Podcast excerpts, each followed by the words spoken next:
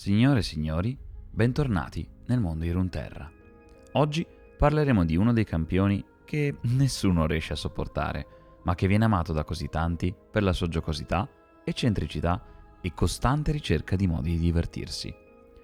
Zoe è uno di quei campioni che o ti piace tantissimo o non puoi proprio vederla, ed ha un ruolo così importante all'interno della lore di Runterra che fa strano pensare che una bambina sia diventata questa entità cosmica. Prima di cominciare, vi ricordo che potete trovare altri contenuti su Instagram, YouTube e Twitch cercando Terenas, ma ora godiamoci il mondo di Runterra, insieme. Questa è la storia di Zoe, l'incarnazione del crepuscolo. In accordo con la sua natura di incarnazione targoniana, Zoe non si è presentata all'attenzione del reame celestiale in un modo tradizionale non ha conseguito una vittoria contro ogni previsione, o si è sacrificata per un qualche nobile ideale, né ha superato la prova esistenziale dell'arrampicata del Monte Targon. Zoe era una ragazza normale, scelta quasi a caso tra i Raccor.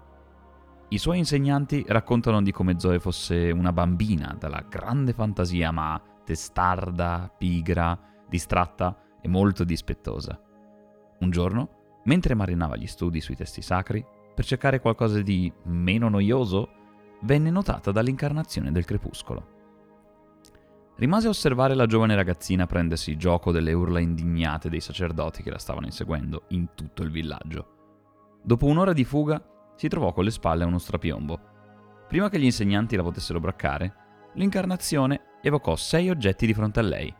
Un sacco di monete d'oro, una spada, un libro d'esercizi completato, un tappeto da meditazione, una corda di seta e una palla giocattolo. Cinque di quegli oggetti le avrebbero permesso di fuggire o se non altro di disinnescare la situazione. Zoe scelse la sesta opzione. Non curante della possibilità di fuga, afferrò la palla, la calciò contro il muro di una casa lì vicino e cantò mentre rimbalzava contro i sacerdoti, tutt'altro che divertiti. L'incarnazione non vedeva una simile riverenza davanti al pericolo dai tempi del suo ultimo ospite, che aveva portato alla fine della grande guerra dei Darkin. Divertito dall'esuberanza spensierata di Zoe, aprì un portale per la cima del Monte Targon, offrendo alla piccola la possibilità di vedere l'universo. Lei vi si tuffò dentro, fondendosi all'istante con l'incarnazione, per poi rispuntare e fare una linguaccia ai suoi insegnanti esterrefatti.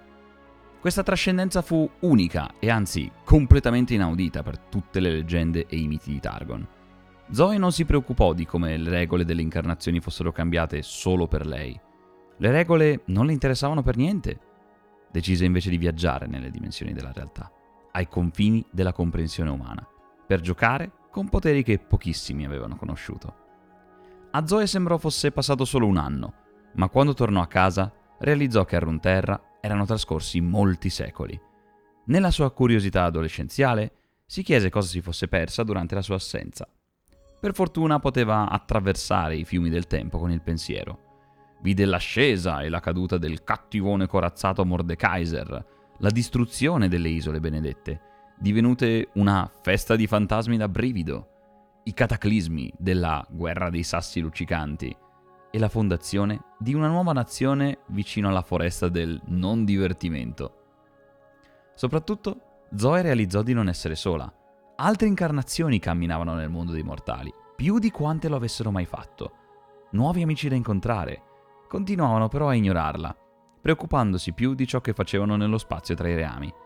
Intrigata, Zoe viaggiò verso le stelle, dove trovò il grande drago cosmico, Aurelion Sol. Anche se lui la disprezzava, come disprezzava tutta la sua specie, Zoe tornava sempre al suo fianco per cercare di capire cosa lo affliggesse. Dalle sue magniloquenti e boriose invettive, intuì che le altre incarnazioni l'avevano umiliato, incoronandolo con un artefatto maledetto per assorbire la sua potenza. Zoe provò dispiacere per questo povero cagnolone spaziale e giurò di fare tutto ciò che poteva per proteggerlo. Di suo, Aurelion Sol ha smesso di minacciare di distruggerla quando potrà finalmente vendicarsi. Nessuno sa se la curiosa relazione di Zoe con il forgiatore di stelle sia dovuta a un capriccio, alla possessività o alla sua funzione di distruttrice cosmica. Per gli studiosi e i mistici del Monte Targon, l'emergere di una nuova incarnazione è un evento gioioso, ma l'imprevedibilità di Zoe li lascia interdetti. Nemmeno lei sa cosa presagisce. L'unica certezza è che Runterra è sull'orlo di una profonda trasformazione che potrebbe pagare con il caos, la distruzione e il sangue. Per conoscere meglio Zoe, per capire come funziona la mente della divinità più pestifera di Runterra, vediamo come interagisce con gli abitanti di Runterra. Zoe si tuffò nell'aria, lasciandosi prendere dalla gravità, nel momento esatto in cui pensò alla pasticceria. Mentre cadeva si concentrò per creare un percorso adatto. Un portale si aprì sotto di lei istantaneamente, collegandosi alla sua destinazione. Si lasciò cadere dentro di esso. Il viaggio fece scontrare ed implodere la sua massa. Faceva quasi il solletico.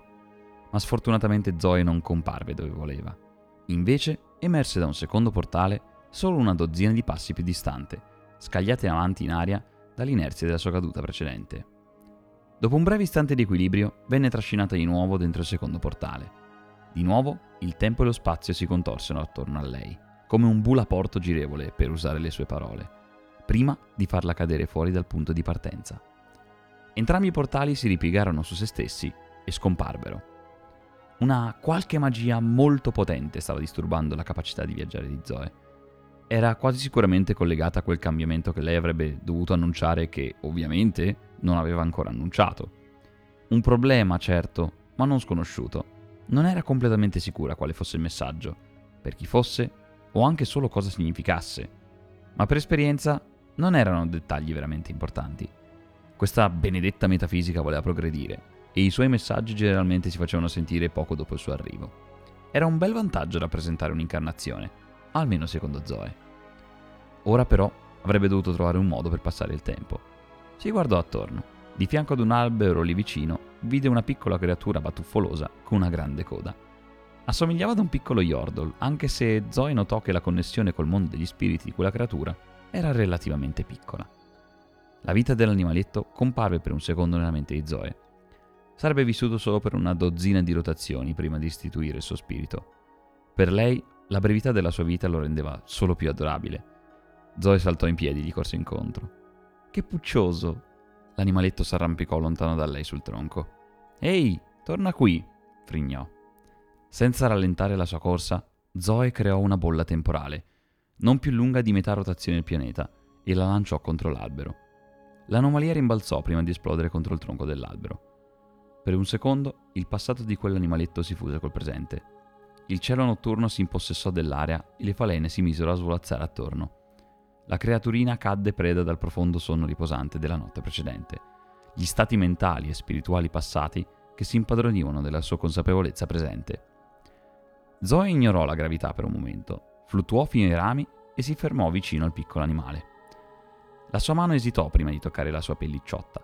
Sapeva che, nel momento nel quale avrebbe toccato la creatura, il suo incanto avrebbe avuto termine. Zoe è un'amica, mormorò. Ma quando accarezzò la testolina dell'animale, quello si svegliò di soprassalto e fuggì da lei terrorizzato. Con un mugugno deluso, Zoe fluttuò un po' più in alto e si girò a testa in giù. Accarezzò l'idea di andare a far visita ad Aurelion Sol una volta finito lì. Anche a quel drago brontolone non piaceva essere accarezzato, ma almeno sarebbe stato più facile da prendere senza fargli del male. Quest'idea svanì nel momento in cui, grazie alla sua nuova altitudine, Zoe vide un piccolo villaggio all'orizzonte, oltre le colline. Creò un portale per la città e ci saltò dentro, ma di nuovo non fu in grado di crearne uno più distante di qualche passo. Peggio ancora, collassò su se stesso, come prima, e la fece tornare al punto di partenza. L'erba estiva però sembrava effettivamente invitante. Senza altre alternative, cominciò a camminare attraverso la foresta per raggiungere il villaggio. Arrivò alla periferia delle mura che lo circondavano, mentre il sole cominciava a calare. Sentendo delle voci, le guidò la gravità per un secondo e volò sopra uno dei tetti. Nel piazzale centrale una dozzina di mortali stavano giocando. Erano circa della dimensione di Zoe, a differenza di bambini e degli adulti che aveva incontrato più di recente nel suo giro del pianeta. Uno dei maschi stava rincorrendo una femmina. Entrambi ridevano. Le regole del gioco erano poco chiare. Zoe si concentrò sullo splendido vestito rosso della ragazza, chiedendosi se il colore rappresentasse qualcosa. Anche se non era parte del gioco, a Zoe piaceva. La ragazza sembrava più alta delle altre femmine e Zoe sentiva che poteva conoscere cose che avrebbe dovuto imparare. Anche il maschio era interessante, per quanto in un modo completamente diverso. Per quanto sapesse che la corrente personificazione di lui sarebbe vissuta molto poco, Zoe aveva il sospetto che sarebbe stato fantastico farsi rincorrere da lui. C'era qualcosa di splendido nel suo mento e nella forma delle sue labbra. Deglutì nervosamente. In fondo era passato molto tempo da quando Zoe era una mortale, o aveva anche solo visitato questo reame. Era preoccupata che il gruppo non l'avrebbe accettata e sarebbe stata tenuta fuori da qualsiasi cosa stessero giocando. Due degli altri ragazzi, decisamente meno interessanti, cominciarono a passarsi a calci un pallone. Zoe si ricordava di questo gioco. Rassicurata da questa connessione, Zoe si lanciò dal tetto fino al centro del gruppo. Ciao! disse trasformando il colore dei suoi capelli in uno simile a quello del vestito della femmina più alta. Uno spirito, disse il ragazzo interessante chiudendo gli occhi, poi urlò Via! Zoe si sentì in dovere di sottolineare il fatto che era un'incarnazione e non uno spirito, ma non era sicura che quest'urlo facesse parte delle regole dell'altro gioco. A dire il vero, porto un messaggio, ma se volete giocare ho un sacco di tempo, disse mentre si lanciava al loro inseguimento. Poi cominciò a volare, il più naturalmente possibile, al fianco della ragazza alta. Il tuo vestito rosso è così bello! Il colore significa qualcosa? chiese Zoe. Non che il suo tentativo di far conversazione avesse qualche effetto, visto che il ragazzo interessante trascinò dentro una casa la ragazza mentre Zoe ancora parlava, per chiudere la pesante porta di legno con violenza, bloccando la strada a Zoe. Questa si guardò intorno, scoprendo che altri mortali erano scomparsi, ma sentendo una certa agitazione provenire da un piccolo forte vicino al centro dell'abitato. Poco dopo, una dozzina di uomini in armatura corsero verso Zoe puntando le loro lance. Le ricordavano un po' l'arma di Pantheon. Guardiani locali, dedusse. Supponendo che fosse uno spirito, stavano urlando avvertimenti mentre il loro capo preparava un incantesimo d'esilio. Un incantesimo anche fatto molto bene per Zoe, ma non era quello che voleva. Si chiese se per caso gli spiriti non tormentassero la città. Quando gli uomini cominciarono a lanciare le loro armi contro Zoe, invocò un meteorite arcano e lo lanciò attorno alla fortificazione. Dopodiché, la ragazza del crepuscolo creò un paio di portali per schivare le lance dei guardiani e ridiresse la stella cadente contro i suoi attaccanti. L'impatto della meteora creò un'implosione, scatenando una reazione a catena con le piccole particelle che aveva raccolto durante il volo. La catena di esplosioni secondaria si abbatté sulle guardie e la loro torre, riducendo l'intera area in polvere.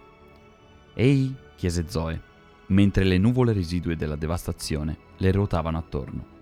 Si chiese se la ragazza alta o quel ragazzo interessante fossero scappati. Probabilmente sì. Zoe, presa da uno sconforto passeggero, decise di andare a visitare un insediamento mortale più grande. Con ogni probabilità avrebbe trovato qualcuno disposto a giocare con lei in un posto del genere. Zoe tornò con la mente a dove una città si ergeva qualche centinaio d'anni prima. Distinto, e nonostante i fallimenti precedenti, creò un portale verso di essa e fu piacevolmente sorpresa nel vederlo apparire nel posto che voleva. Che bello! disse, felice di poter viaggiare di nuovo e impaziente di portare il suo nuovo messaggio. Mentre traslava fuori dalla realtà, Zoe si chiese se quel nuovo cratere avrebbe portato i mortali a scovare la runa terrena poco distante. Magari sarebbero stati proprio il ragazzo interessante e la ragazza alta a scoprirla. Se ciò fosse accaduto, sarebbe stato divertente, decise. Purtroppo dobbiamo salutarci qui, ragazzi. È stato davvero un piacere accompagnarvi in questa storia e spero che torniate presto a sentire altri racconti.